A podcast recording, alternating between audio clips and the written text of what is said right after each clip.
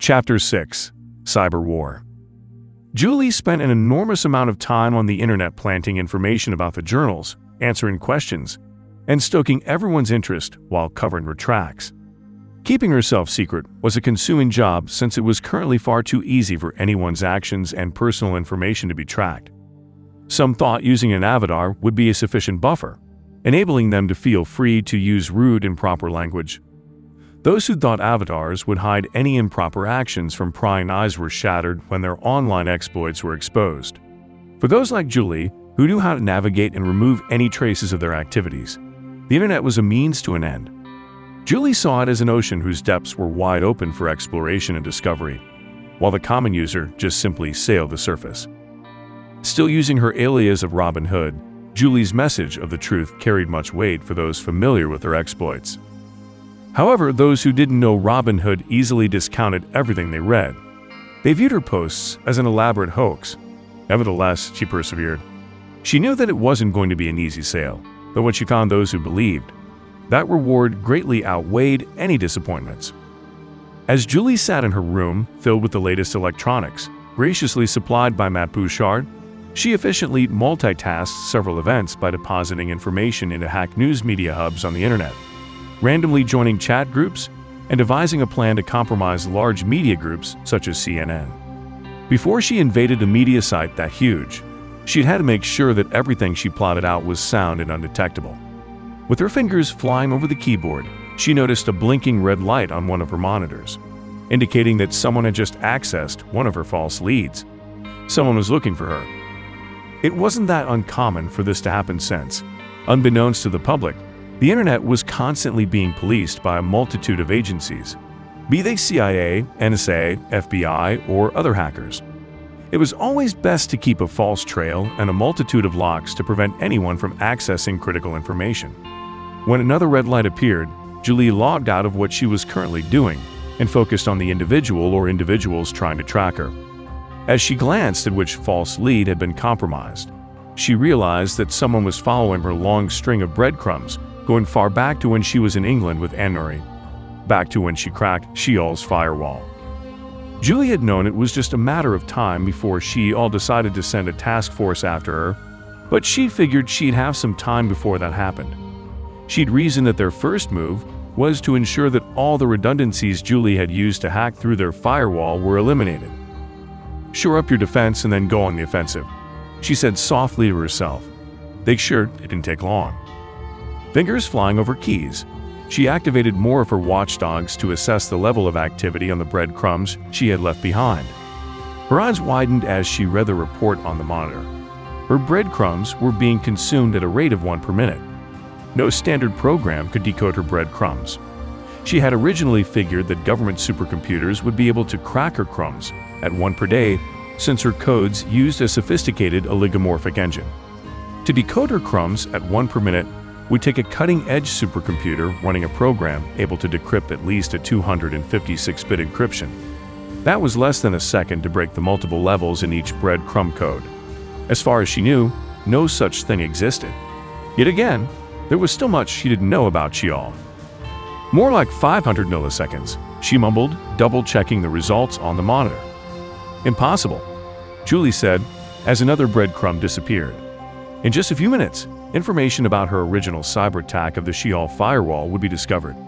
Julie worked feverishly to clear all tracks after that event. Sweat formed on her brow as she worked against the clock. Throwing everything she knew against this crisis, she prayed that she didn't make any mistakes. As predicted, all the breadcrumbs leading to the path of the originator of the cyber attack were accessed. Julie was no longer an enigma. Her history, her alias as Robin Hood, and her personal information had been accessed. She was most likely at the mercy of whoever had performed the search. They now knew she was behind the cyber attack and were most likely making plans to locate her. Julie clasped her hands and brought them close to her face as she nervously waited, hoping not to see another blinking red light indicating the decryption of her other false leads that she had erected to prevent others from finding her present location. Seconds turned to minutes, and Julie began to relax. She knew that, one day, her identity would be discovered. She just hadn't thought it would be this soon, and with the level of ease it had been done. Breathing deeply, she reclined in her chair, hoping to have just averted a major crisis. Being more focused than ever, she leaned forward and started working on improving her code. Several Red Bulls and a large stock of Hot Pockets would have to be her sole source of sustenance for the next 48 hours as she figured out what had gone wrong with her code. Until she did, everyone and everything would be compromised. Julie cleared her mind, cracked open a Red Bull, and started working. For the past hour, Matt had sat in his chair drinking a Coca Cola and remembering his last meeting with Shaune. He was shocked not only by Shaune's response but also by his own. For the first time in his life, he was actually afraid of uncovering a truth to the point where he really didn't want to know more. He felt his mind shrinking from the sheer weight of knowing the truth about both man's existence and those entities just outside his perception. Entities integrated in so many areas of common life that he was beginning to believe that no one was left untouched by their influence. Or, worse yet, they were so blinded by life itself that they refused to see what was right in front of their faces. A part of him wanted out of this arrangement with the Duquesnes and to go back to his old, ignorant, unenlightened life. God, heaven, demons, and hell weren't supposed to be real. They were supposed to be stories and religious mumbo jumbo for the masses, keeping them their place as complacent, hardworking individuals. From historical facts and journals to the files Julie downloaded, the evidence was too strong to refute. When he had invited this group here so he could learn more about the journals and hacked files, he had never once thought he would end up embracing their beliefs. In the past, he would invite individuals and groups over so he could get firsthand knowledge on a topic, and then kindly see them on their way. But now his self-professed open mind struggled with the enormity of the truth he was beginning to acknowledge. Matt also concluded that Shaune's group shouldn't expect much more from him. He gave them a place of temporary residence to rest and gather their wits with much-needed stability. What more did he have to do? He had the information and the truth. Surely, they didn't expect him to join the ranks. He was a good person and did more than what anyone else would have done to help this group. Interrupting his thoughts was a soft knock on the den door. Yes, he said, not knowing who would be visiting him. The door cracked open, and Shaune poked his head around the corner. Is it all right for me to come in? Matt was shocked. He had expected to pick up his talks the next day once Shaune had time to cool off from his previous outburst. Sure. Um, come in. I really thought we were done for the day since it ended on a sour note. Yeah, um, I'm really sorry about that. I kind of lost my head for a moment.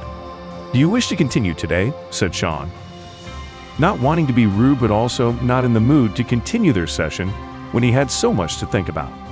Matt said, I think we both need a break today. Can we pick it up tomorrow? Sure, no problem, said Shaune, knowing Matt had a lot on his mind. Shaune just hoped that he hadn't fed Matt any negative thoughts with his little outburst. Same time tomorrow? Matt nodded. Shaune was about to leave when he stopped. Matt, I know what I said before was harsh. I said some things I wish I'd never said. But I want you to know that it was because I see you as I was some time ago. I used to be a person that focused only on what I considered empirical data. If the facts led in a certain direction, then I calculated the probability of that truth and weighed it against the chance of that said truth being false. That's the life of being a professional with an analytical mind. When my wife started embracing what I thought was a religion focusing more on a personal and spiritual relationship with God, I was resistant. Oh, yeah, I knew the Bible and read the scriptures. But as a historian at heart, I guess I looked at the Bible as a source of historical facts with a bunch of asterisks next to events that could not be proven or ratified. Many civilizations from that time had superstitions and beliefs based on fears and other desires giving credit to gods for many common things we see today. And I guess it was this knowledge that always stayed in the back of my mind as I saw my wife lose herself more to this new church she was going to. The thing is, Matt, I couldn't let go of that understanding, and it nearly cost me my life. It wasn't until I actually came face to face with what I couldn't understand or believe that it dawned on me that I had been wrong all along. But that actual confrontation was something no person should go through. You see, I needed physical proof of all of this to finally change my mind about things. And it was this physical proof that nearly killed me. Matt, these things are real and don't care about our notion of physical proof and corroborating evidence. They have only one thing in mind, and that's our complete complacency and utter destruction. By deciding to do nothing, we truly decide to allow them to proceed any way they want unimpeded. That's why I guess I reacted that way. You see, you're like who I was long ago, and the choices I made led to the hard way, the hard path. I pray you don't take that road, but I do understand what you're going through because I've been there. It was the hardest thing for me to learn. So, if there's anything, anything at all I can do to help, please don't hesitate to ask, said Shaune. Matt nodded. Thank you. Shaune smiled. Good night, my friend. See you tomorrow. After Shaune left the room, Matt took a sip of cola, looked at his tablet, and accessed the pages from the journal. He started reading from the very beginning, thinking that looking at Sir Fairchild's words from a different perspective might change his current view. After taking another walk through the compound, Shaune opened the door to his current residence to find everyone seated in the living room. At first, he was happy to see everyone in one place again for what looked like another dinner get together. But when he looked at Nicole, he realized that there was something wrong. Nicole's face looked as though she had gone through a box of Kleenex tissues. There was still evidence of tear streaks on her cheeks, and she looked completely flushed. Except for Lisa and Anne-Marie, everyone else avoided eye contact as he approached. Sitting in the only available chair, you looked at Lisa. What's going on? Lisa smiled weakly, glanced at Anne-Marie, and tried to answer the question as boldly as possible, though her voice sounded weak. Julie's work has been compromised. Lisa said, driving to the point without wasting any time. Compromised? Shaune responded, not daring to think further until he heard the whole story. It's okay, Lisa answered. God will provide. He'll see us through. We've been through worse. Anne Marie jumped in to help Lisa out. Shaune, I think it's best that Julie tell you what she's been through for the past several hours. Anne Marie gently bumped Julie on her side. When Julie lifted her head, Shaune saw the exhaustion in her face. Her eyes were bloodshot, there were circles under her eyes, and her complexion was completely pale. Julie took a deep breath and brought Shaune up to date on the remarkable attack on her well devised breadcrumbs of misdirection.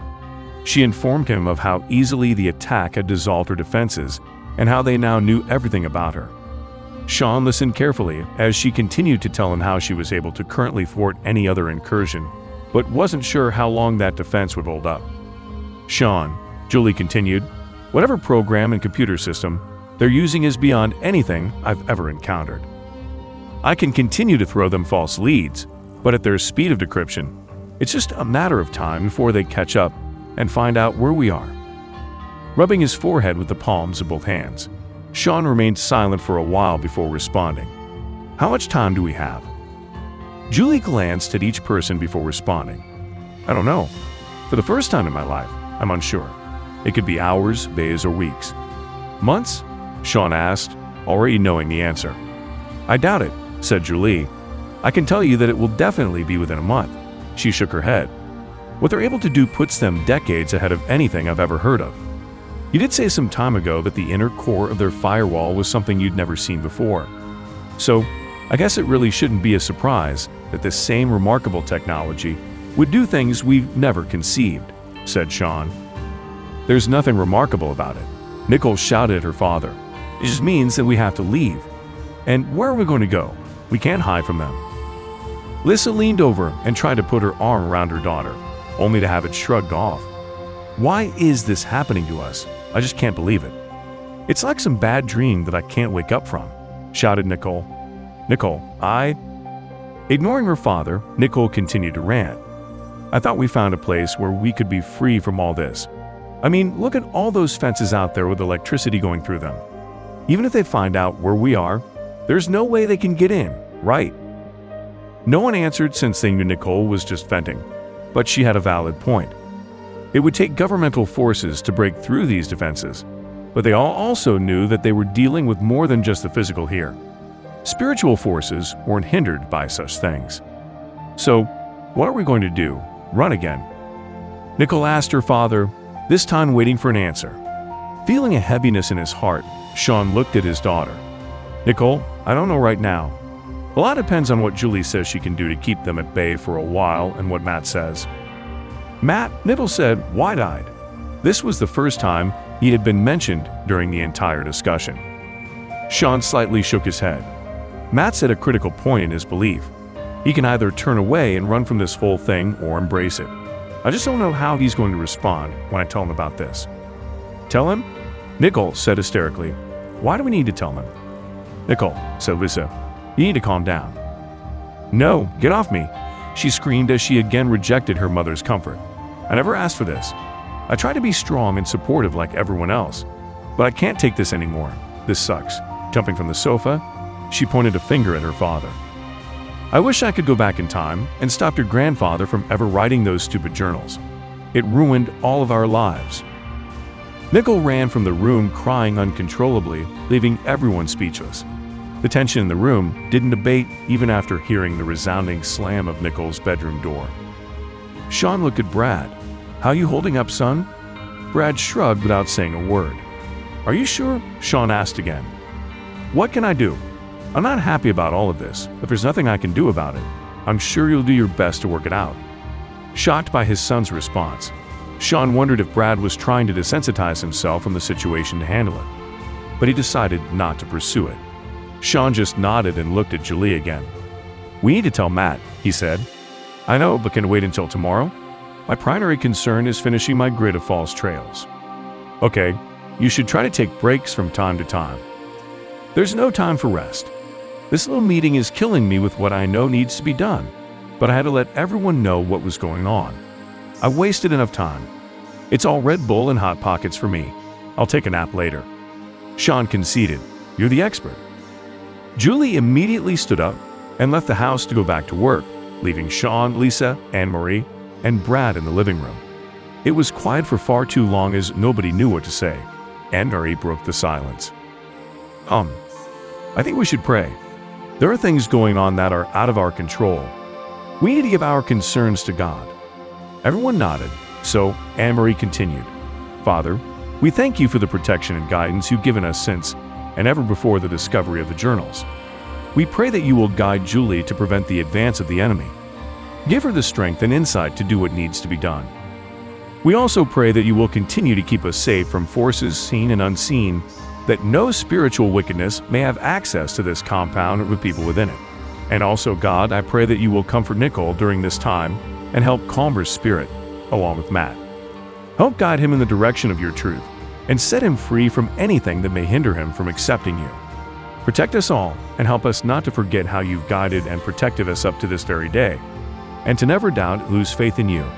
In you, nothing is impossible. Amen. Everyone else said, Amen. Brad left to go to his room, and Anne Marie said she was concerned for Julie's health and was going back to her place to keep an eye on her. Shaune and Lisa held hands as they sat quietly together on the sofa. Neither said a word as they shared a long, quiet moment together, something that was becoming more rare as time progressed.